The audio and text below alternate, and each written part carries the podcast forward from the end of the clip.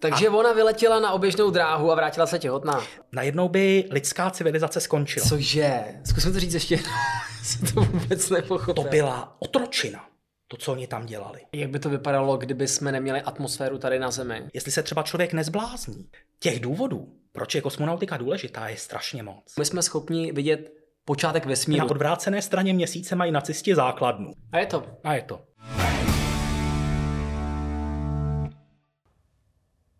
Sponzorem dnešního dílu EasyCastu je Velo. Velo iSchool.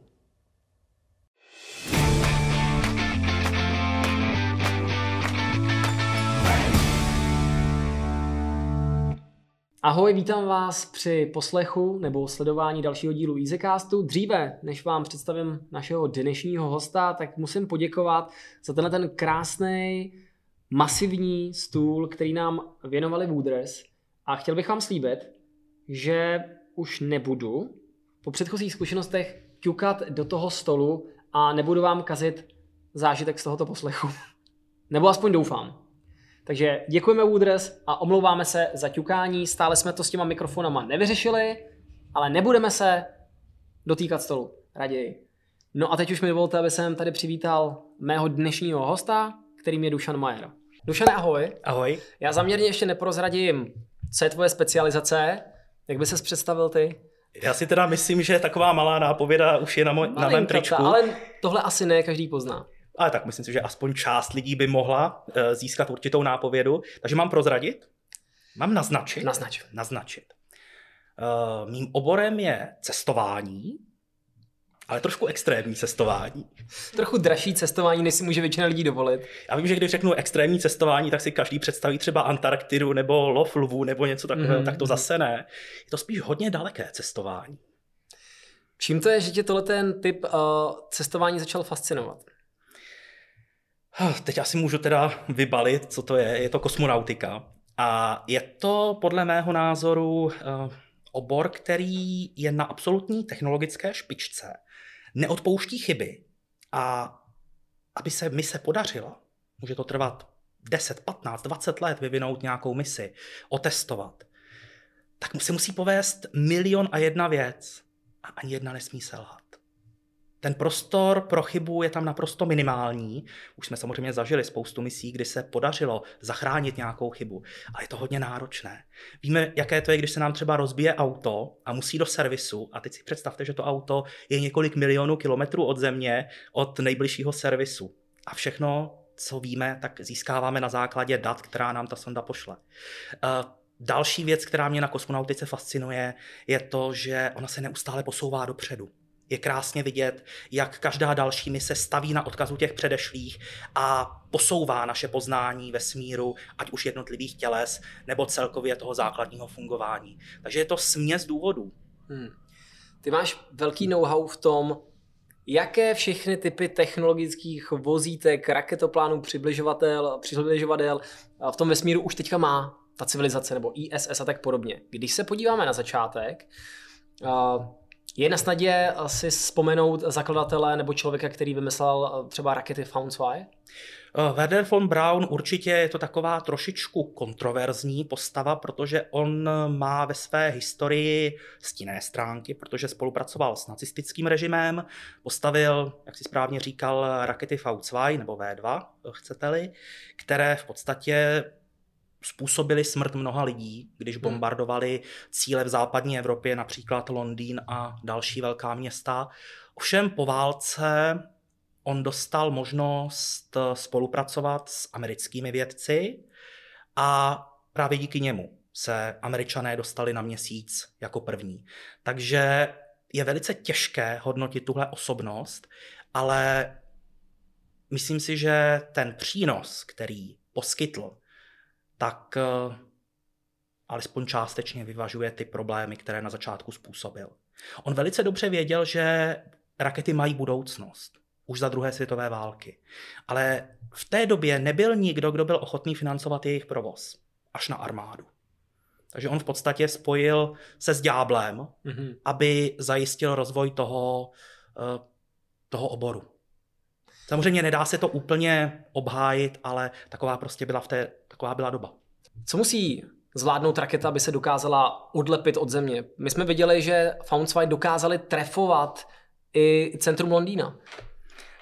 Samozřejmě v dnešní době už jsou rakety trošičku jiné, než eh, takhle na těch prvopočátcích. Ono, kdybychom šli úplně do prvopočátku, tak bychom museli až do Číny, která experimentovala s černým střelným prachem. A to v podstatě je raketa byť jednoduchá, na tuhé pohonné látky. Ostatně na Silvestra, až si někdo bude pouštět rachejtle, tak to je taky v podstatě stejný princip. Ta raketa potřebuje reaktivní pohon. Potřebuje raketový motor, který e, ve spalovací komoře spaluje pohonné látky, ty mohou být tuhé nebo kapalné. Tuhé? Tuhé, to jsou například e, speciální pryskyřice, které se odlíjí do válce a v něm odhořívají Eh, od eh, středu ke krajům. V podstatě se to dá přirovnat eh, k ruličkám toaletního papíru, které postavíme na sebe, aby nám udělali komínek a ten střed, ten středový otvor, v něm to vlastně odhořívá ke, ke stranám. No a tím, že se spalují ty pohonné látky, palivo a okysličovadlo, tak vznikají spaliny. A ještě se zastavím u toho okysličovadla. My jsme většinou na Zemi zvyklí pracovat jenom s nějakou hořlavou látkou. Benzín nebo něco takového. Ale to by nám nestačilo k tomu, abychom se dostali na oběžnou dráhu, protože k hoření je potřeba kyslík. Potřebujeme nějaké okysličovadlo. Mm-hmm. A pochopitelně ten kyslík, jeho koncentrace klesá s tím, jak stoupáme, a proto si každá raketa sebou musí nějaký v úzovkách buď to kyslík přímo, anebo obecně okysličovadlo, nějakou látku vést sebou. To znamená, že rakety na kapalné pohonné látky mají dvě nádrže. V jedné se skladuje palivo, to je to, co hoří, a v druhé nádrži je okysličovadlo. Dušane, a to se bavíme i o raketách, které, řekněme, mají jako, jako balistických raketách, které mají ten útočný charakter, nebo už se blížíme k těm vesmírným raketám? Dá se říct, že tyhle základní technologie mají oba dva typy raket shodné, protože velká spousta kosmických nosních raket, i těch, které se dneska používají, tak mají svůj původ eh, v nějakých armádních raketách. Takovým asi nejznámějším příkladem je eh, ruská raketa Soyuz, mhm. která dneska vynáší třeba astronauty na Mezinárodní kosmickou stanici, tak jejím prapředkem, takovou prababičkou, byla armádní raketa R-7 sovětská, která měla sloužit jako nosič jaderných bomb. A právě tím, jak byla silná, tak bylo na snadě ji využít právě i jako kosmický nosič. To mhm. znamená, že tyhle základní technologie jsou u obou typů raket velice podobné. A ostatně američané například, nebo i sověti svého času, používali vyřazené armádní střely jako modifikované a používali je jako právě eh, kosmické rakety. Takže ty obory se opravdu potkávají a kosmonautika na začátku de facto vznikla jako produkt toho armádního výzkumu. Mm-hmm. Což tedy znamená, že při tom startu té rakety jako takové, tak v té první části toho paliva je palivo, který teda pracuje s tím kyslíkem, protože v tý, aby jsme to vysvětlili úplně jednoduše, tak v těch nižších vrstvách té nevím, atmosféry, atmosféry, tak tam je toho kyslíku dostatek a kyslík sám o sobě je dosti hořlavý a čím výš jsme, tak je to řidčí a toho kyslíku je méně, tím pádem tam přichází na pořad dne ten to okysličovadlo. To okysličovadlo. To okysličovadlo se používá už od chvíle, kdy se ten motor zapaluje. Třeba i na úrovni moře, když startuje. Protože my potřebujeme, aby ten raketový motor pracoval spolehlivě, aby měl stále spalování, tak je potřeba do něj dostávat eh, pořád stejné množství paliva a okysličovadla. Zachovat ten směšovací poměr. Dám příklad. Tři díly paliva a jeden díl okysličovadla, jako když se dělá Kuchařka, prostě, Přesně jasně, tak. Jasně. A tenhle ten spalovací poměr, když není zachován, tak ten motor spaluje nepravidelně, jsou tam třeba eh, nesrovnalosti, kolísá nám tak, může ten motor třeba i explodovat. To je asi zásadní problém. V nějaký moment, kdy tam dojde k povolení toho tahu, tak, tak je to je, je to namáhání konstrukce, které může v podstatě zničit celou raketu. Proto se právě ta směs paliva a okysličovadla přivádí už ve chvíli, kdy se ten raketový motor zapaluje při startu, aby bylo zajištěno to kontinuální spalování. No a v podstatě ten raketový motor funguje na principu akce a reakce. Každý to asi zná. No, teď jsem chtěl říct, každý to asi zná, když střílí z pušky, ale to asi každý nedělá. Ale uh, všichni víme, že funguje zpětný ráz u pušky. Vyletí náboj a zbraň cukne opačným směrem. Protože akce, výstřel, vyvolala reakci opačným směrem. A úplně stejně funguje ta raketa, ten raketový motor. Protože v té spalovací komoře vznikají spaliny tím, že se spaluje palivo a okysličovadlo a najednou tou tryskou to fičí ven. Rychlostí klidně i nadzvukovou. Tam se opravdu bavíme o rychlosti vyšší než je rychlost zvuku a teplotách nad 1000 stupňů. Mohou mít klidně ty spaliny. A tyhle ty spaliny tedy opou- mají nějakou hmotnost, i když je to plyn, tak pořád má nějakou hmotnost a mají rychlost. A tenhle ten tah vytváří opačný, opačnou sílu, reakci, a to je právě to, co žene raketu dopředu. Hmm. No a teďka si představíme raketu jako špičičku a já mě u nich vždycky fascinovalo, jakým způsobem se dá ovládat ta trajektorie jako taková. Protože oni ty, i ty křidílka, že jo, v poměru k té velikosti té raketky jim přijdou dosti titěrný. Těch možností je víc. Zase nechci zabíhat úplně do všech možných variant, ale takovou nejzákladnější možností je to, že ty trysky, buď to trysky, anebo celé motory jsou na hřídelích a jsou náklopné. Mm-hmm. Znamená, my můžeme ten motor, ten proud spalin, směřovat podle toho, jak řekne řídící počítač. Některé motory jsou nehybné, některé se naklánět dají, a v tu chvíli, díky tomu, říká se tomu odborně vektorování tahu, je možné tu raketu nasměrovat libovolným směrem.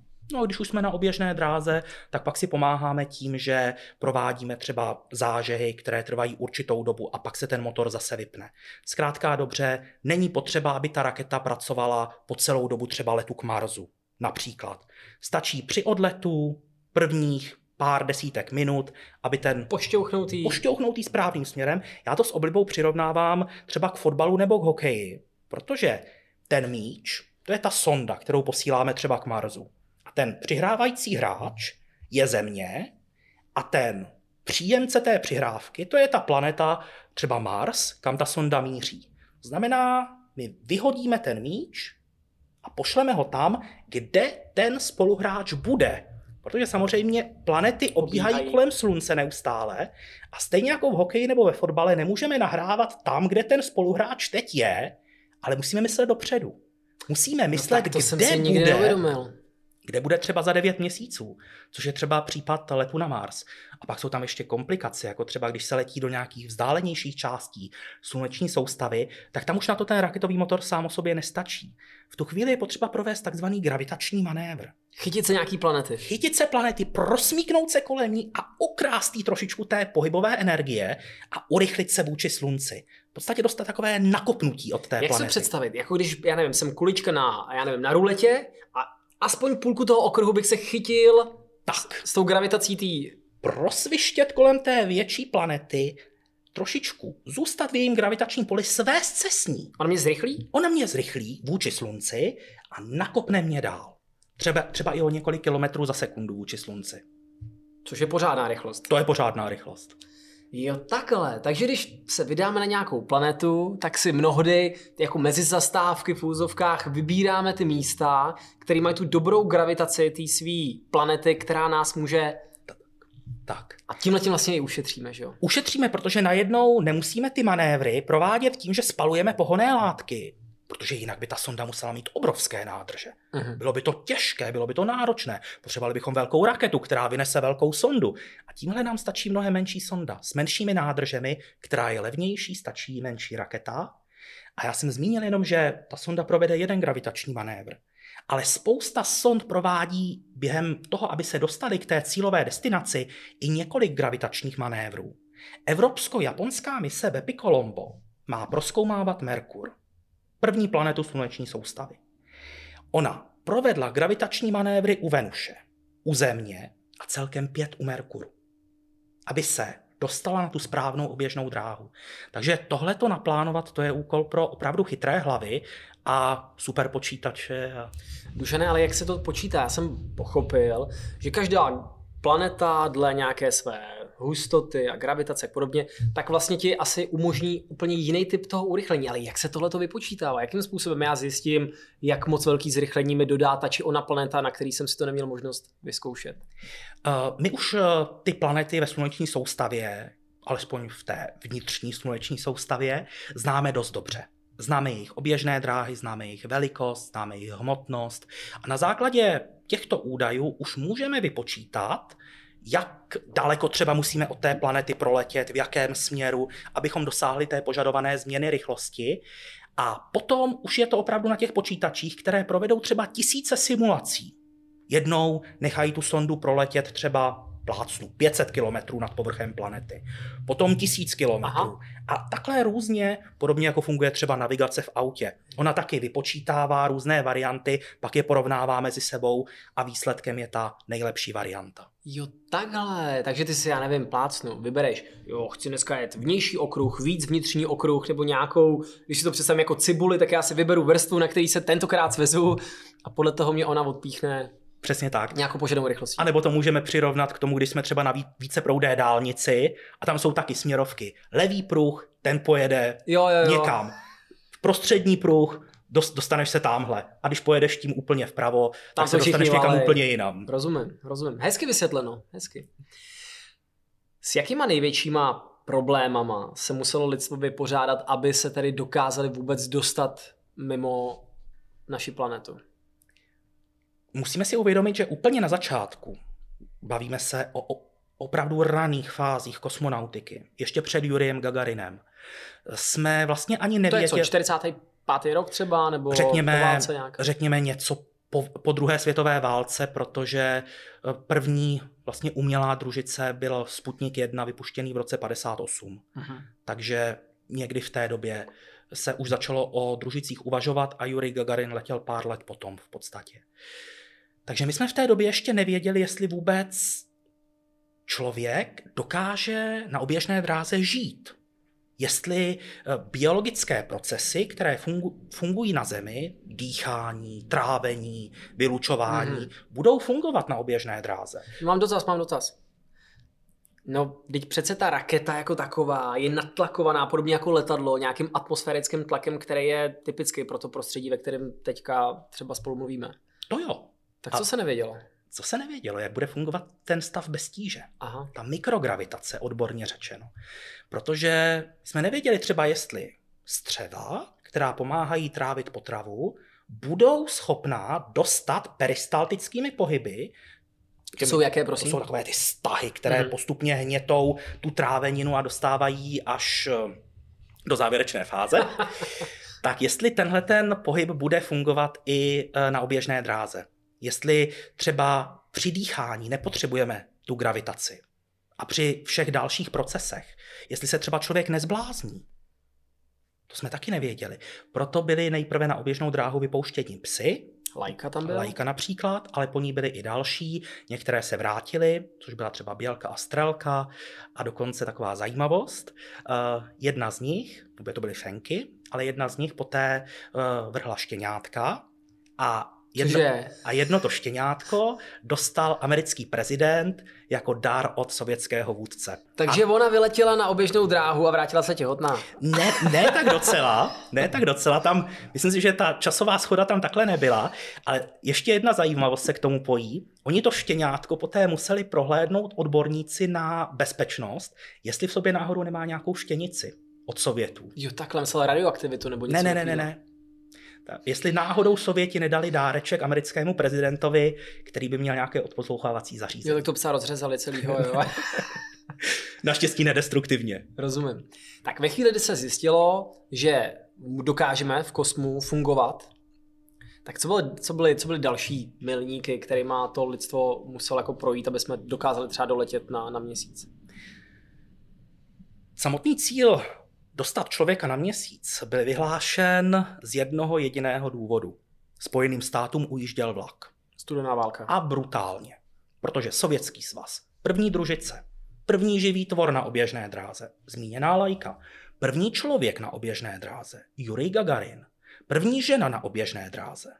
A najednou američani tahali za kratší konec provazu. Mhm. Proto ve chvíli, kdy ještě dá se říct, sbírali první zkušenosti v tom oboru, tak přišlo prohlášení prezidenta Kennedyho We chose to, to go to the moon.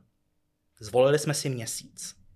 A tam je důležitá ta věta, ne kvůli tomu, že by to bylo snadné, ale právě proto, že je to těžké. ukázat světu, že prostě Spojené státy v kosmonautice nehrají druhé housle, ale že si opravdu mohou dávat takhle smělé cíle. A bylo to skutečně v době, kdy sovětská kosmonautika byla mnohem dál než ta americká. A podle čeho se to duša nepozná, že byli mnohem dál? Oni přeci jenom po válce, věřím, že ta válka vždycky má jako takový hmm, vedlejší efekt obrovský technologický progres. To se určitě stalo. Sám si říkal, že ty rakety V2 byly předzvěstí vlastně těch kosmických letů. Ale jak to, že to poznáme? Mimo, mimo tyhle ty data, kdy oni tam měli ženu, chlapa, hmm. psa, opici a kde si, co si, opravdu byli o tolik dál Sověti? V té době ano. V té době ano, protože američané v době, kdy Kennedy vyhlásil, že poletí na měsíc do konce dekády, tak američané v té době teprve sbírali první zkušenosti s prvními suborbitálními lety na, to nebyla ani oběžná dráha. To byl v podstatě skok do výšky 150 km zhruba, hmm. nahoru a zase dolů přistát ta kosmická loď ani nedosáhla oběžné dráhy. To je ale, pokud se nepletu, tak eh, Bezos, anebo možná spíš ten Virgin Galactic, tak ty teďka budou dělat ty lety kolik? To je v 90 km? Ano, 90 eh, až 100, protože mezinárodně uznávaná hranice kosmického 100 prostoru je 100 km. Hmm. A tohle je v podstatě jakoby ostatně Blue Origin, zmínil si, oni právě připravují, nebo ne připravují, už provozují uh, suborbitální nosič New Shepard, a hmm. ten je pojmenovaný právě po Elenu Shepardovi, americkém astronautovi, který se jako první američan dostal do kosmického prostoru na tu suborbitální dráhu, vyletět nahoru a pak zase přistát. Takže v tak, o takovéhle době se bavíme. V době, kdy Sověti opravdu, neříkám běžně, ale dopravovali astronauty na oběžnou dráhu, tak eh, řekněme Spojené státy připravovali teprve nebo pracovali na prvním kosmickém letu na oběžnou dráhu člověka. No, a teď ten rozdíl mezi tím dostat se mimo planetu a dostat se na další planetu. Jak moc velká výzva to byla? Tak my jsme zatím se na žádnou další planetu nedostali. To je první věc, kterou je potřeba říct. My jsme se dostali zatím v úzovkách pouze na měsíc v rámci programu Apollo. Napadá mě, vím, že na měsíci je nižší gravitace, než je tady na Zemi. Vybrali si měsíc i z toho důvodu, že takzvaně odpíchnout se vlastně mimo tu oběžnou nebo dostat se na tu oběžnou dráhu měsíce by nemuselo být tak těžký jako u jiných planet, nebo by se třeba nabízela i jakákoliv jiná planeta? Tak hlavně měsíc má obrovskou výhodu v tom, že je blízko. Je blízko. To je rozhodující výhoda. Myslím si, že i kdyby měl mnohem větší gravitaci, tak by na něj prostě letěli. Mm-hmm. Samozřejmě musela by se tomu všechno přizpůsobit, ale jenom pro představu. Na měsíc se letělo několik dní. Na Mars řekněme nejbližší planetu, to trvá několik měsíců dostat nějakou sondu, případně lidskou výpravu. A v tu chvíli narážíme na obrovské množství problémů, které do dneška nejsou stoprocentně vyřešené. Které to jsou, Dušané? Radiace, například kosmické záření. To nejsme schopni na Zemi v plné šíři nasimulovat. Protože když člověka pošleme třeba k měsíci, tak dostane určité množství záření, po dobu dvou týdnů. Promiň, a z čeho teda hlavně pramení ten zdroj? Uh, většinou je to ze slunce, jsou to nabité částice ze slunce, ale některé pochází i ze zdrojů mimo sluneční soustavu. To mohou být nějaké třeba aktivní hvězdy a podobně. Taký gamma paprsky nebo něco takového? To už je hodně extrémní, ale i to je možné. Mm-hmm. Pak samozřejmě recyklace vody, vzduchu, je něco jiného vést sebou nějaké zásoby a recyklovat je po dobu třeba dvou týdnů a něco jiného po dobu dvou let. Najednou ty systémy musí být mnohem spolehlivější, bytelnější, aby to všechno zvládly. A to vůbec nemluvím o tom, že nevíme, jak bude člověk zvládat eh, po psychické stránce let k Marsu. My když se dneska, jsme třeba na oběžné dráze, na Mezinárodní kosmické stanici ve výšce 420 kilometrů, tak astronaut se podívá z okna a celé zorné pole mu zakrývá země. Takže psychologicky někde v hloubi ví, že kdyby nastal problém, tak během pár hodin může nastoupit do své kosmické lodi, ve které přiletěl a v ní se vrátí na Zemi. Ale až se vydáme k Marsu, tak najednou se ta koule zemská bude zmenšovat a zmenšovat, až najednou bude vypadat podobně, jako když se díváme na oblohu a vidíme tam takovou malou načervenalou hvězdičku. Není to hvězdička, je to planeta Mars ale žádný kotouček tam pouhým okem nevidíme. A země se takhle ztratí, takhle zmenší. Co to udělá s lidskou psychikou? To je další z mnoha věcí, na které zatím neznáme odpověď. Teprve až v dalších letech na oběžné dráze měsíce vznikne stanice Gateway, tak bychom ty odpovědi konečně mohli najít a zjistit, zda jsme připraveni letět k Marsu nebo ne. Jinak těch problémů, jak vůbec mikrogravitace ovlivňuje lidské zdraví, jsou desítky. Mění se třeba tvar oka, tvar oční bulvy. Takže astronauti, kteří třeba na Zemi vidí dokonale, tak mm-hmm. na oběžné dráze se jim trošičku rozostří ta optika, abych tak řekl, a potřebují korekci, potřebují brýle. A nebo naopak, když má třeba někdo eh, na Zemi nějaké nižší dioptrie, vyletí na oběžnou dráhu a zrak se mu srovná. Stejně tak další věc, astronauti musí pravidelně cvičit na oběžné dráze, ano, ano, aby jim neochobovaly svaly, především teda srdeční sval. E, problém je s odvápňováním kostí, aby se náhodou nezvyšovalo riziko zlomeniny. Když poletíme na Mars, poletíme tam 9 měsíců, pak tam nějakou dobu budeme, co když si astronaut zlomí nohu na Marsu, odvápněnou. Jak se to bude hojit? Nevíme. Tohle jsou překážky a odpovědi, na které zatím, nebo otázky, na které zatím neznáme odpovědi. A to se tedy nedá žádným způsobem simulovat? Něco se nasimulovat dá, ale v plné šíři ne. Protože my jsme schopní na Zemi provádět analogové studie, které jsou vždycky schopné odstranit, řekněme, jednu neznámou z té rovnice. Ale spousta dalších neznámých nám tady zůstává. Takže skutečný kosmický let je v tomto směru nenahraditelný. Je samozřejmě nejdražší, ale ty výsledky, které přináší, tak jsou řekněme, takové nejprůkaznější. Ale tím neříkám, že analogové studie nejsou k ničemu, to vůbec ne. Spoust, ve spoustě případů nám ukážou slepé cesty. Tudy to nejde a na tohle se zaměřte. Tohle má význam. Eh, bez toho bychom to nevěděli, bez toho bychom byli slepí. Dušan, já teďka nechci kopat do tvýho oboru, mm-hmm.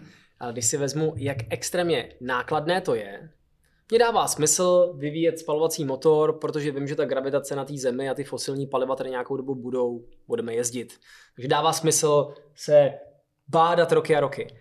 Má takový význam teďka eh, ty lety, ty lety do vesmíru, kromě toho, že si někdo poměřuje pindíky? Těch důvodů, proč je kosmonautika důležitá, je strašně moc. Můžu zmínit jenom pár základních. Od takových těch vzletných, jakože se dozvídáme o tom, jak vznikl vesmír, posouvá to naše znalosti, to necháme stranou, to asi chápe každý. Ale pojďme k něčemu trošku praktičtějšímu. Už několikrát naše země zažila masové vymírání. To nejznámější 65 milionů let. Dinosauři. Přesně tak. Není otázka, zda se Země srazí s nějakou planetkou nebo kometou, ale kdy to bude.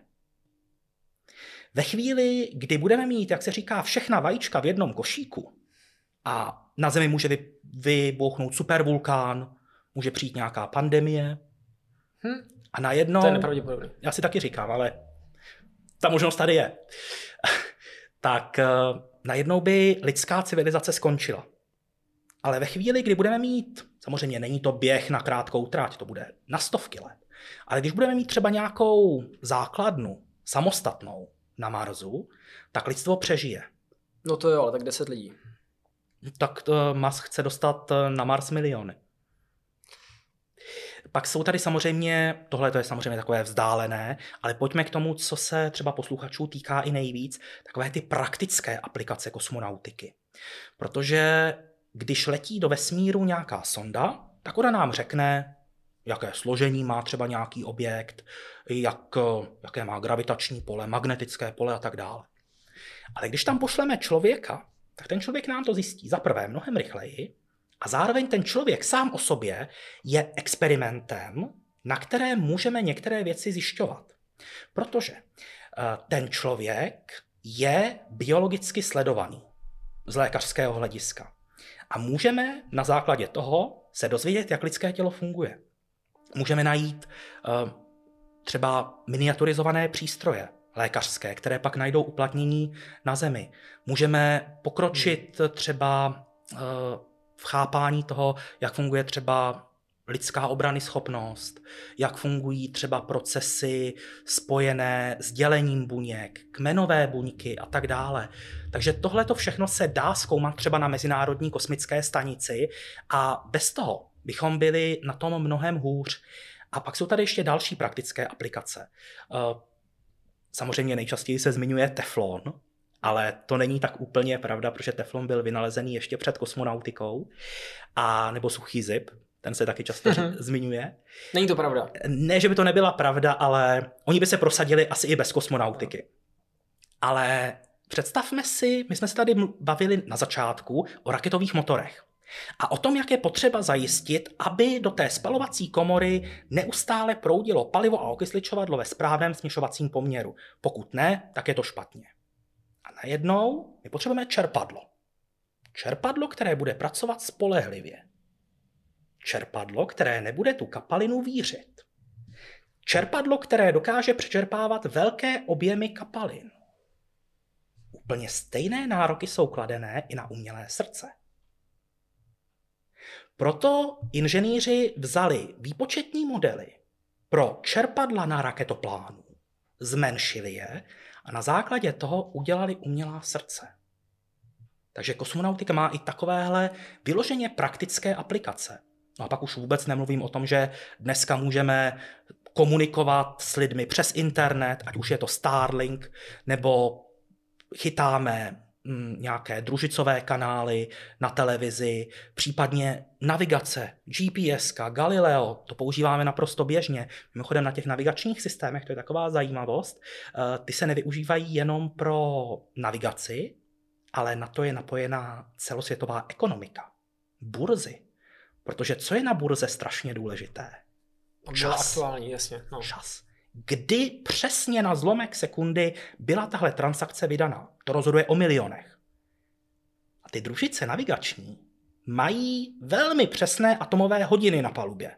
Protože oni taky potřebují vědět, kdy byl vyslán ten signál, který my v tom mobilu přijmeme, abychom mohli vypočítat, kde se nacházíme v prostoru. Takže na základě těchto atomových hodin se synchronizují světové burzy. Takže ten dosah kosmonautiky je i v oborech, které člověka prakticky na první dobrou nenapadnou. Dříve skočíme do současného srovnání eh, světových mocností, jako jsou kosmonauti, astronauti a chajkonauti a tak podobně. Eh, ještě bych se chtěl zastavit u Apollo 11. Hmm. Úspěch to byl tedy veliký. A nějaký zajímavosti, kuriozity, co se točily kolem, kolem této mise? Samozřejmě těch kuriozit a zajímavostí je celá řada. Možná já tady něco uvedu, ale třeba pro některé posluchače to bude stará známá věc, ale zkusím to aspoň. Ono totiž eh, Apollo 11 málem nedokázalo přistát, nebo málem přistálo nebezpečně. On totiž ten lunární modul klesal autonomně. Ale bohužel ten... To znamená jako samostatně. Rozhodoval jo. se sám a manévroval sám ale ten řídící počítač špatně vybral bezpečnost přistávací oblasti, kam mířil a tam byly velké kameny. A pokud by se tam přistálo, tak ta pravděpodobnost úspěšného přistání by byla poměrně nízká.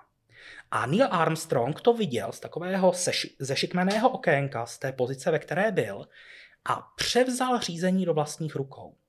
Odletěl do jiné oblasti, dokázal tam najít takové klidné místo a tam to dokázal posadit.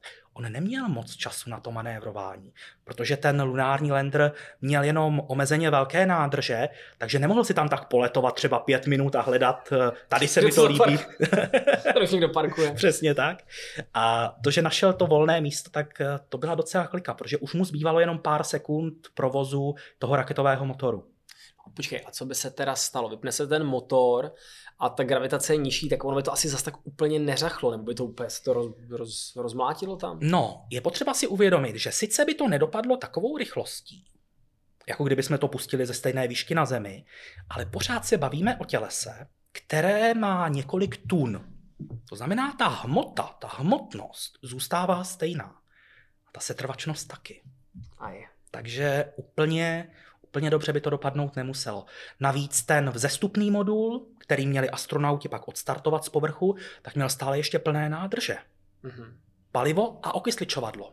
Jo. Takže ještě by tam klidně mohla být nějaká exploze. Stačilo by jenom drobně porušit integritu nádrží.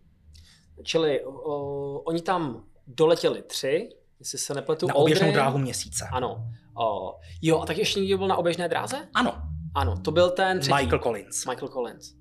A Aldrin S s Armstrongem. Armstrongem přestoupili do lunárního modulu, odpojili se od toho velitelského a vydali se směrem na Zemi. A ten Collins zůstal na oběžné dráze proč? Protože potřeboval obsluhovat systémy toho velitelského modulu.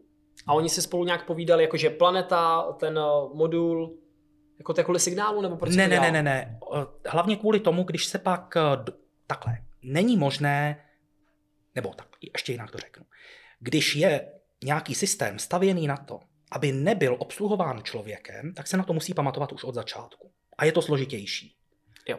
Protože ten velitelský modul, jak obíhal kolem měsíce, tak se na určitou dobu při oběhu vždycky schoval z pohledu ze země za tím měsícem. Bylo rádiové ticho. Nebylo možné komunikovat se Chápu, zemí. chápu. Překážel nám měsíc. A v tu chvíli tam byl potřeba člověk, který by byl schopen v případě nějakého problému zasáhnout. Jo. Automat v té době by to nezvládl. Proto tam musel zůstat někdo, říkalo se taky, té funkci, pilot velitelského modulu. Ono se tomu tak neříkalo náhodou. Mhm, výborně. No a uh, dva pánové, ti známější bohužel řekl bych, uh, tedy Aldrin s Armstrongem, vystoupili, prošli se po měsíci. Jak je tvůj názor na konspirační teorie? Konspirační teorie tady byly, jsou a bohužel budou u čehokoliv. Je nějaká z nich dobrá? Žádná. Žádná z nich není Žádná dobrá. není dobrá. Všechny jsou s prominutím hloupé. Protože Tak zkus nám to tak schrnout, tak jako letem světem jenom. Uh, no tak jako, já vždycky říkám, že by bylo fajn postavit uh, nebo posadit ke stolu dva konspirátory. Jednoho, který zastává názor, že Apollo nebylo, že to všechno natočili ve studiu. Natočili to ve studiu, přesně. A na druhé straně by seděl člověk, který tvrdí, že na odvrácené straně měsíce mají nacisti základnu. A bavil bych se celý večer. Okay. Já jsem, je to pravda, že Aldrin dal pěstí nějakému novináři, Jo. který se na to zeptal. Fakticky. Mm. Protože ne, ne, že se zeptal, ale on dokonce za ním přišel, aby přísahal na Bibli.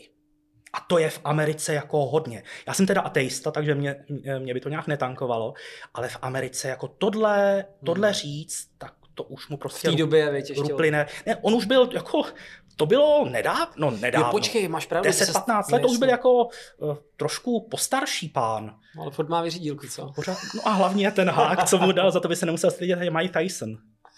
Pěkný. No a dobře, tak co s tím prachem a s tím, že tam ta vlajka a tohle, jak se to dá? Vše, všechno se dá velice snadno vysvětlit. Na, uh, zmínil si třeba tu vlajku. Uh, samozřejmě na měsíci není atmosféra, tudíž tam vlajka nemůže vlát. To je jasné, to nikdo nerozporuje.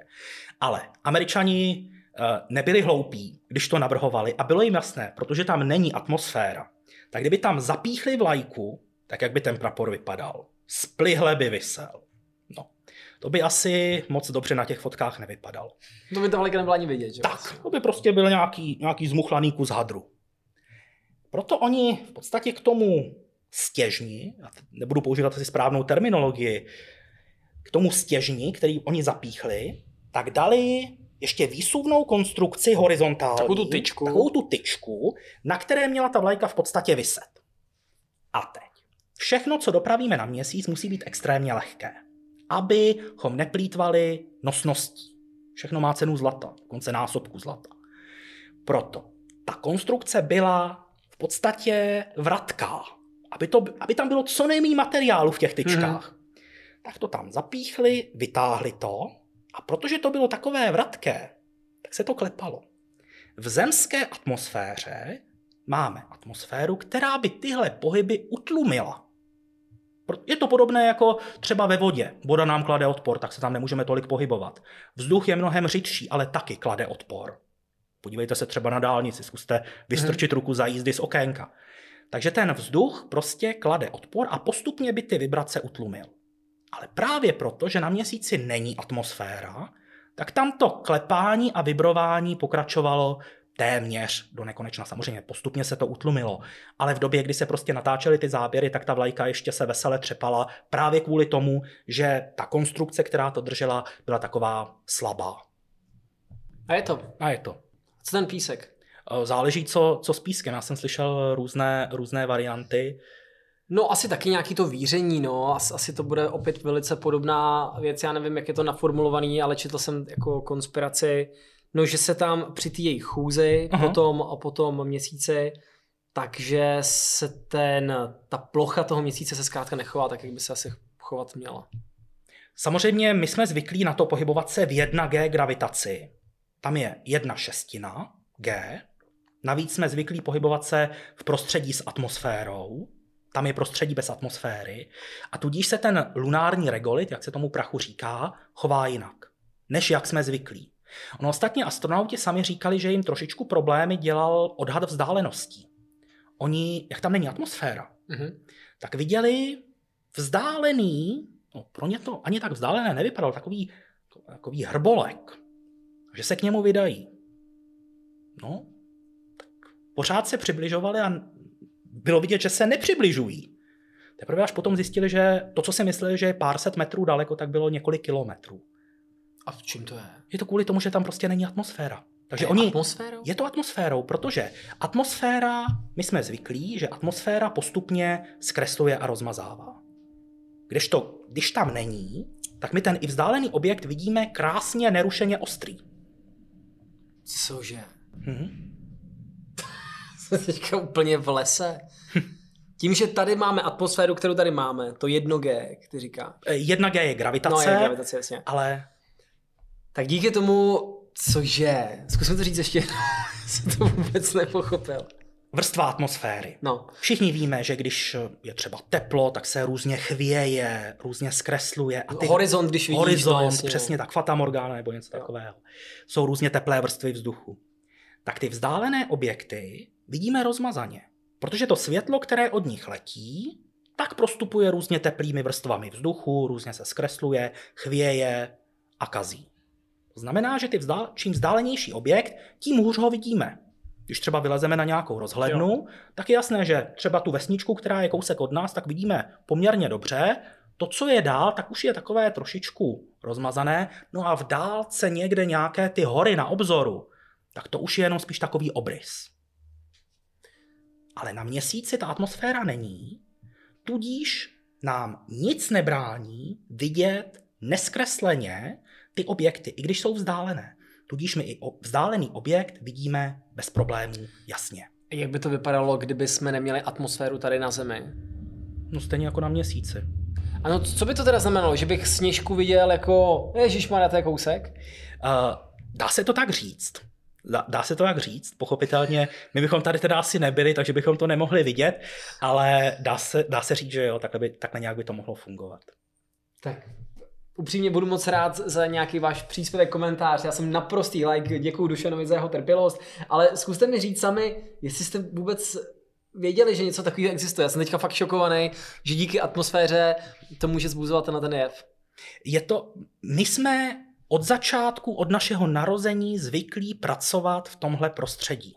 Máme na to už navyklé mozky, nepřemýšlíme o tom. A když se dostaneme do jiného prostředí, tak je to najednou úplně, úplně převrácené a často nás to může i zmást. Musíme ještě vysvětlit. Máme kosmonauty, to je ruský pojem, jestli se nepletu. Říkám to správně? Já vím, kam míří. Jo, víš, že máš astronaut, chajkonaut, že jo, a tak... Eh, Ale já ti to trošku vyvrátím. Dobře. Tohle to platilo za doby studené války, kdy opravdu byl svět rozdělený železnou oponou. Ale v poslední době, i díky Mezinárodní kosmické stanici, se, se ten rozdíl postupně stírá. A začínají to být synonyma. A který název to vyhrál? Nevyhrál to žádný? Jsou naprosto regulérní. Protože můžeme říct klidně americký kosmonaut, což by třeba před Americký chalkonaut, to vlastně se teďka, jo to je genderově teďka, to se úplně hodí do krámu. jo, jo. A můžeme klidně říct eh, americký kosmonaut nebo ruský astronaut, astronaut. a není to vůbec žádný problém. Ono to vyvstalo v podstatě ve chvíli, kdy začaly létat ty společné posádky. Třeba v kosmické lodi Soyuz letěli dva američané a jeden Rus. A najednou. Přistála kosmická loď se dvěma astronauty a jedním kosmonautem. Jako, jako trošku, nejde to úplně přes pusu, tak se prostě řeklo, že přistáli tři kosmonauti. Nebo tři astronauti. Dušane, co mě fascinuje, proč jsem se k tomu dostal, je obecně, jak moc výjimeční lidé to jsou. A teď, když to budu, uh, ty jsi to popsal, tady na tom případu, jak jim slézali nechty, já si nedokážu představit se svým, se svým pocitem uh, klaustrofobie. Hmm. Já jsem viděl fotky těch modulů, které, řekněme, dopadají potom už z, do, do vody. A mám pocit, že v některých těch modulech oni opravdu na hrozně stísněném prostoru tráví jaký čas? Záleží. Záleží, jaká kosmická loď. Jaký extrém zkus dát? No tak nejdelší solový let trval 10 dní. A to jsi v jedné poloze. Tak. No tak jako ne úplně, určit, určitou volnost pohybu tam ten člověk měl, ale jako ne, není to úplně ideální. Třeba když jsme tady měli to Apollo, tak k tomu bylo takové dobré přirovnání, myslím si, že to říkal přímo Buzz Aldrin, jak si oblékali ty skafandry v tom lunárním modulu pro ten výstup, tak říkal, že aby si veřejnost dokázala představit, jak to bylo složité, tak říkal, zkuste si představit dvě středoškolačky v telefonní budce, což teda dnešní generace asi nemusí, nemusí vědět, co to byla telefonní budka, to byla takové zařízení, ze kterého jste si mohli zavolat ještě před pár lety. Vy jste neměli mobil, Tak. A dvě středoškolačky v telefonní budce, které se tam převlékají na maturitní ples. Do těch velkých čatů. Tak. Ježiši No tak to je opravdu něco. Jsou ti uh, kosmonauti, astronauti, pchajkonauti, jsou to opravdu ti nejlepší z těch nejlepších? Opravdu jsou lidé, když se vydává někam, že tam jde, já nevím, biolog, bla, bla, bla, že jsou i tak jako chytře namíchání, co se týká oboru? Stoprocentně na tu první část otázky můžu odpovědět ano. Ten výběr astronautů je skutečně velice náročný. Přihlásí se vždycky několik tisíc zájemců. Já bych chtěl být kosmonaut. Ale postupně v jednotlivých kolech se ta skupina stále zužuje a zužuje, až z těch několika tisíc zůstane pár desítek a v tu chvíli už není nikdo z nich lepší nebo horší. A přesto z těch posledních několika desítek se musí udělat jednotky. A v tu chvíli tam už nejde šlápnout vedle. Tam už opravdu není nikdo výrazně lepší nebo výrazně horší. Může se stát, že někdo bude opravdu excelovat i nad tyhle ty extrémy, ale to je opravdu velmi vzácné. Proto ti lidé jsou ve velmi dobrém zdravotním stavu, mají často i dvě vysoké školy různých technických oborů a nedělají jim problémy cizí jazyky. To asi ani nejde, protože my se teďka plynule dostáváme k ISS, což je Mezinárodní vesmírná stanice, legenda mezi legendami, kde se v takových zvláštních rotacích potkávají asi všichni. Je to Takový tak, kampus. Je to tak, střídají se tam posádky, eh, ta základní posádka má sedm lidí, přičemž jsou tam Evropané, jsou tam Američané, jsou tam Rusové, Japonci, občas Kanada, sem tam tam přiletí i někdo z nějaké exotičtější země, ale je to nejdokonalejší vědecká laboratoř postavená mimo zemský povrch. Ten význam ISS se prakticky ani nedá celkově obsáhnout. My jsme se naučili strašné množství věcí. Od toho, jak spolupracovat, lidově řečeno, jak našroubovat americký šroub na ruskou matičku, spojit ty dvě části, protože Rusové stavili svoji část, západní segment stavil svoji část, spojit to, aby to fungovalo, aby tam probíhal třeba komunikace, výměna signálu a tak dále. Uh, naučili jsme se spoustu věcí, jak ten orbitální komplex obsluhovat, jak tam vozit astronauty, jak tam vozit zásoby, protože něco přivezou Rusové, něco přivezou Američané, stejně tak dopravu posádek takhle zajišťují. A ISS má ještě jednu obrovskou výhodu. Představ si, že seš vědec, který postaví nějaký vědecký přístroj. Úplně to vidím, Dušané. Tak.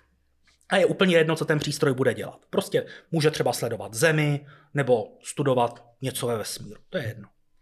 A teď ty máš dvě možnosti. Teď si představ, že by nebyla ISS. To znamená, ty bys měl ten vědecký přístroj, tu krabici, která dělá tu vlastní vědu, ale tu krabici, když pošleš na oběžnou dráhu, tak to prostě nic dělat nebude. Ta krabice potřebuje energii, mm-hmm. to znamená, potřebuje nějaké fotovoltaické panely, potřebuje nějaký počítač, který to bude řídit, potřebuje nějakou anténu, aby se ty výsledky mohly posílat na Zemi, ideálně nějaké motory pro změnu oběžné dráhy, aby třeba si netřel tolik o atmosféru, aby ses tam udržel a tak dále, zásobníky pohoných látek, no a najednou se to nabaluje, nabaluje, je to těžší, je to dražší a komplikovanější. Najednou ten vědec si řekne, tohle mi za to nestojí, kašlu na to. Ale teď my máme ISS, která všechny tyhle kapacity má. A úplně stejně, jako si v počítači vyměníme nějakou grafickou kartu za novější model, tak úplně stejně jde v současné době standardizovat rozhraní pro připojení k elektřině, pro připojení na nějakou v vozovkách Wi-Fi síť, eh, pro přenos komunikace a tak dál. To se prostě nacvakne, ten přístroj nemusí se k tomu stavět nic dalšího, jenom se pošle na Mezinárodní kosmickou stanici, nacvakne se tam, ať už dovnitř stanice nebo vně a funguje. Je tam třeba dva roky a poté je nahrazen nějakým dalším. To znamená, ISS neskutečně usnadnila hmm. tenhle ten vědecký výzkum, protože ona už všechny ty zdroje má. Energii, manévrování, komunikaci. A je jenom na vědcích, aby postavili ty samotné vědecké přístroje, které se tam pak pošlou. Zmínili jsme rakety, zmínili jsme ISS, máme za sebou a Apollo 11. Vynechali jsme zatím ale uh, teleskopy, hmm. dalekohledy. Já jsem totiž nedávno se snažil eh, vysvětlit přítelkyni, že vlastně Hubbleův teleskop je, když vezmeme ISS, tak Hubbleův teleskop je taky jedna z velkých věcí od roku 85 hm. možná, ne? Trošku později, ale... Jo, jo. No a že vlastně díky tomuhle tomu teleskopu my jsme schopni vidět počátek vesmíru, zjednodušeně řečeno. A nedokázal jsem to vysvětlit, tak jak to je. V podstatě si měl pravdu. A já se pokusím dát takové malé přirovnání. Představme si, že máme auto v Praze třeba a pojede do Brna. A pojede pořád stejnou rychlostí. Nebude tam kolona, nebude tam nic, ale pořád pojede stejnou rychlostí. A dorazí tam tou rychlostí za určitou dobu. A teď si představme, že to auto spolu s ním pojede další auto, které pojede třeba do Bratislavy. Další do Budapeště. Další do Istanbulu. Všechny pojedou stejnou rychlostí. Ale každé dorazí do toho svého cíle o něco později. A teď si to vezmeme opačným způsobem. Z Brna, Bratislavy, Budapeště, Istanbulu vyrazí ve stejnou chvíli auta, všechna pojedou stejnou rychlostí do Prahy. Nejdřív dorazí to z Brna, potom to z Bratislavy, pak z Budapeště a nakonec Istanbul. Že všechny cestují stejnou rychlostí. A úplně stejné je to se světlem. To taky cestuje stejnou rychlostí. Nic nemůže být rychlejší než světlo. Zhruba 300 tisíc kilometrů za sekundu. To je nepřekonatelná rychlost. To je fyzikální limit. Ano. Světlo ze slunce které opustí slunce, tak k Zemi dorazí zhruba za 8 minut. Což je docela fajn. Nejvzdálenější objekt, který jsme vypustili, sonda Voyager 1, už letí nějakých 40 let, tak ta je vzdálená 21 světelných hodin. To znamená, že než slunce urazí vzdálenost, teda světlo, než urazí vzdálenost od slunce k té sondě, tak mu to trvá 21 hodin. Jeden světelný rok rovná je vzdálenost, se... kterou světlo urazí ve váku za, za jeden rok. Ano. Nejbližší hvězda, pokud pomineme Slunce, tak je Proxima Centauri. Čtyři světelné roky, plus minus. Připomínám, nejvzdálenější objekt, který jsme vypustili, letí už skoro 40 let a je 21 světelných hodin od Slunce. Takže jenom pro představu, jak je to s tím mezihvězdným cestováním. No, prosím, zkusme to ještě jednou. Já, já, já, já se chytám, já se jo. chytám. Jenom, jenom malinko bych se ještě potřeboval dát jakoby dokupy. Nejbližší hvězda... Čtyři světelné roky. No nejbližší to... hvězda je přece slunce, ne? Tak, to jsem říkal. K tomu na světlo z něj k nám dorazí za 8 minut. Za 8 minut. Tak. Jo, za 8 minut k nám dorazí to světlo a letí to 300 tisíc kilometrů za sekundu. Kilometrů za sekundu. Ano, dobře. A to světlo se všude pohybuje stejně rychle. To znamená, že to můžeme brát jako měrnou jednotku. Z té proximy to světlo letí zhruba čtyři roky. K nám. Čtyři normální roky. Čtyři, no, čtyři roky mu to trvá. Ano. Stejně tak jako světlu ze slunce trvá 8 minut, než se dostane k nám.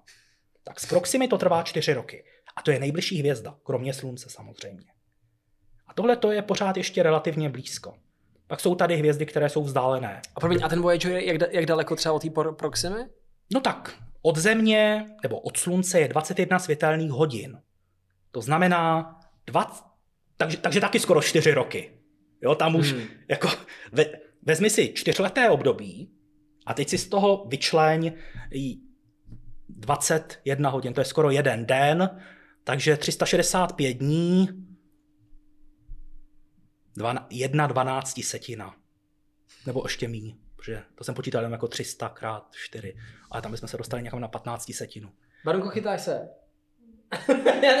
promiň Dušane, jenom přemýšlíme nad tím, jak to, jak to zkrátka popsat lidem. Když bychom to vzali na svět, na vzdálenosti ve světě, ať si to lidi třeba dokážou jako představit, že že ta, ten Voyager mm. je momentálně dokázat za celou dobu, ta nejzdálenější prostě ta uh, sonda, kterou jsme dokázali vyslat, je v současné chvíli taková vzdálenost jako mezi něčím a něčím. Nedokážeme, přemýšlím, jak tady dá ten příměr, aby to jako... Samozřejmě dalo by se to vypočítat, ale to takhle z hlavy nedá. To ne, to já jsem spíš myslel ale, nějaký hloupý příměr. Ale opravdu ten poměr toho času kolik trvá tomu světlu to urazit. 21 hodin oproti čtyřem letům. To, to asi stačí. Nebo jeden den oproti čtyřem letům. To je, hmm. ten poměr je poměrně vypovídající. No a pak samozřejmě jsou tady hvězdy, které jsou vzdálené desítky, stovky světelných let. To znamená, že tomu světlu trvá desítky nebo stovky let, než k nám přes to vákuum kosmické dorazí. A proto já vždycky takové vzletné říct, že, kdy, že když se díváme na nějakou hvězdu, tak můžeme říct, že to světlo letělo desítky nebo stovky let jenom proto, aby nám dopadlo do oka. Oh, to je hezký, to říká holkám. To Výborně. No a pak samozřejmě kvůli tomu, že to světlo sebou nese informaci, jak ta hvězda vypadala v té době, když to světlo opustilo tu hvězdu, tak my vlastně vidíme, jak ta hvězda vypadala v té době. Je od nás vzdálená 500 světelných let. Vidíme, jak vypadala před pětisty lety. Protože za 500 let k nám to světlo s tou informací dorazí. Příklad, budeme mít hvězdu vzdálenou třeba tisíc světelných let a ona exploduje. Hmm. A ten, ta viditelná informace o tom, že explodovala, poletí tisíc let. Takže my to až za těch tisíc let uvidíme, tu explozi. A úplně stejné je to třeba u toho Hubbleova teleskopu. Ten se dívá extrémně daleko. Tam se bavíme opravdu o zhruba 13 miliardách světelných let. Jak že to umí? Protože je velice citlivý a má úzonké zorné pole, ve kterém to dokáže hledat. Takže se podívá do malinké oblasti, kde jsou ty objekty extrémně slabé, ale protože má citlivé senzory a dlouhou expozici dělá, tak je schopen to zaznamenat. Ten, ne, ten nepředstavitelný. Takže v podstatě, když se díváme do vesmíru, tak se díváme do minulosti. jo. Jinými slovy, když bych si představil, že velký třesk jako klasický výbuch z jednoho bodu ano. se roz, rozletí do, na všechny, na všechny strany. Ne na všechny strany asi stejně rychle, to může být jo, jako... Jo, ru, ru, jo, to si myslím, že se dá říct, že na všechny strany stejně, stejně rychle. rychle. Hmm. Tak. A já teďka tady prostě x milionů let po tom, co se něco takového no, miliard. stalo, miliard po tom let, co se něco takového stalo, tak tam prostě vysadím ten teleskop, který se jako může podívat na tu jednu, jako když to řeknu střepinu, když bych to přirovnal, která je tím, tak. která byla na tom začátku. Je, jednu z těch galaxií. Jednu z těch galaxií. Protože tam už se nebavíme o tom, že bychom na takovouhle vzdálenost viděli nějaké konkrétní hvězdy, ale stejně jako je naše slunce součástí galaxie s velkým G, neboli mléčné dráhy, tak úplně stejně jsou i další galaxie eh, ve vesmíru. A ty nejvzdálenější, které pozoruje Hubbleův teleskop, tak jsou zhruba těch 13 miliard světelných let daleko. No ale po Hubbleovu teleskopu tady máme nástupce. Dalekohled Jamesa Weba a opravdu to... Kdybyste, pokud, se, pokud to sledujete bez obrazu, Dušanovi teďka zazářili hvězdně oči. No zazářili, ale taky jsem pocítil velkou tíhu na bedrech, protože ty nervy, co nás čekají 22. prosince, to, to bude nepopsatelné. Protože tenhle projekt je nejdražší kosmický projekt v dějinách. Kdo ho platil?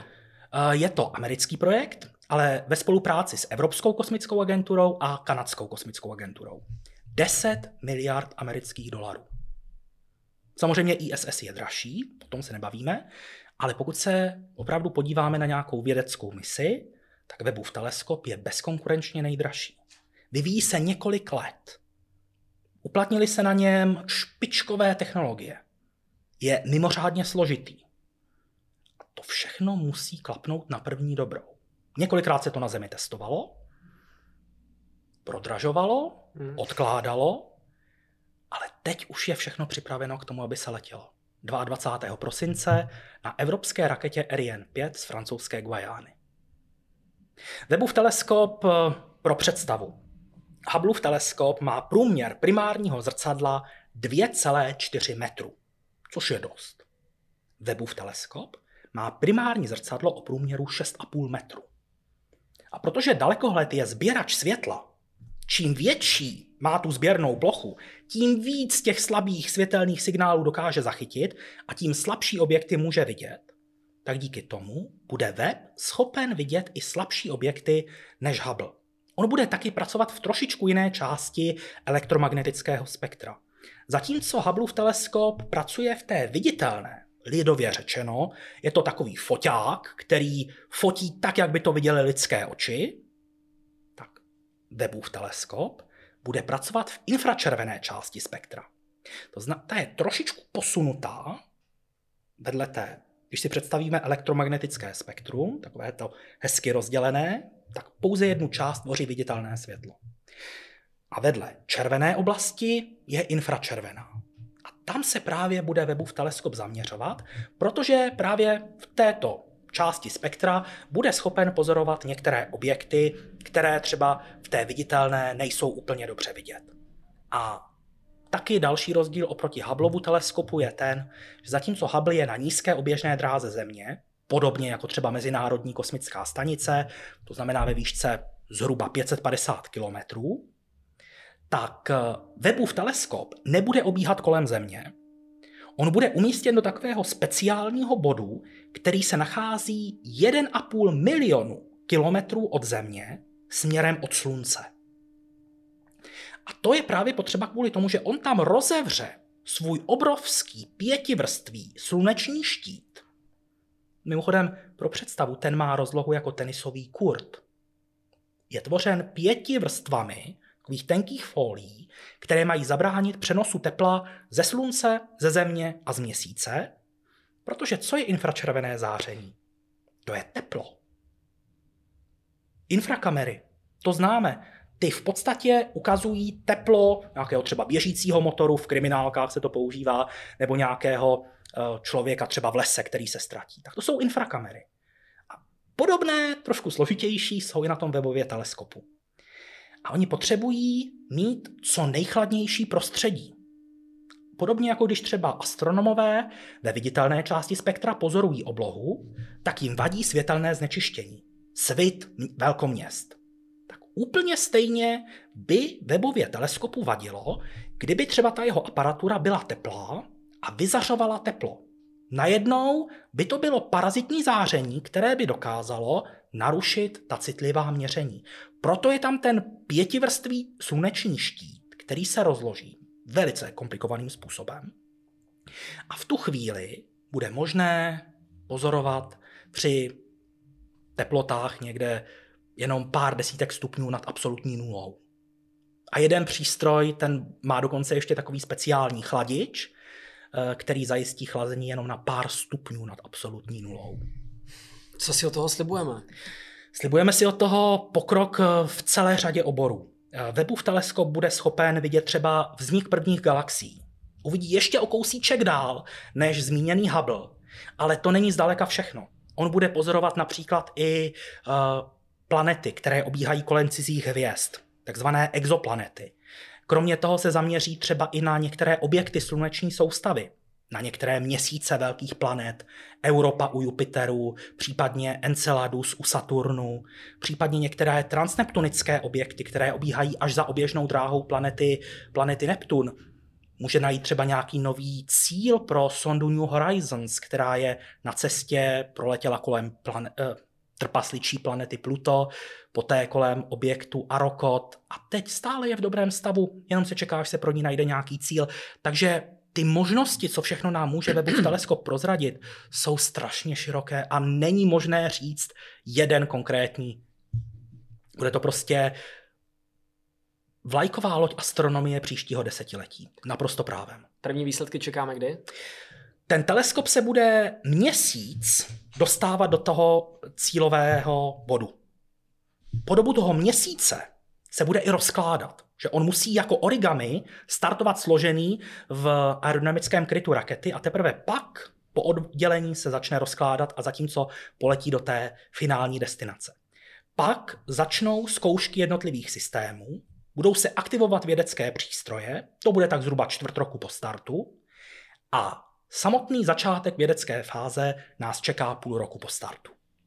My bychom tady hrdě měli taky zmínit, že i Česká republika, byť se to tak nemusí zdát, je v těchto vesmírných toulkách poměrně velmocí. Skoro, no velmocí. Na naše poměry ano.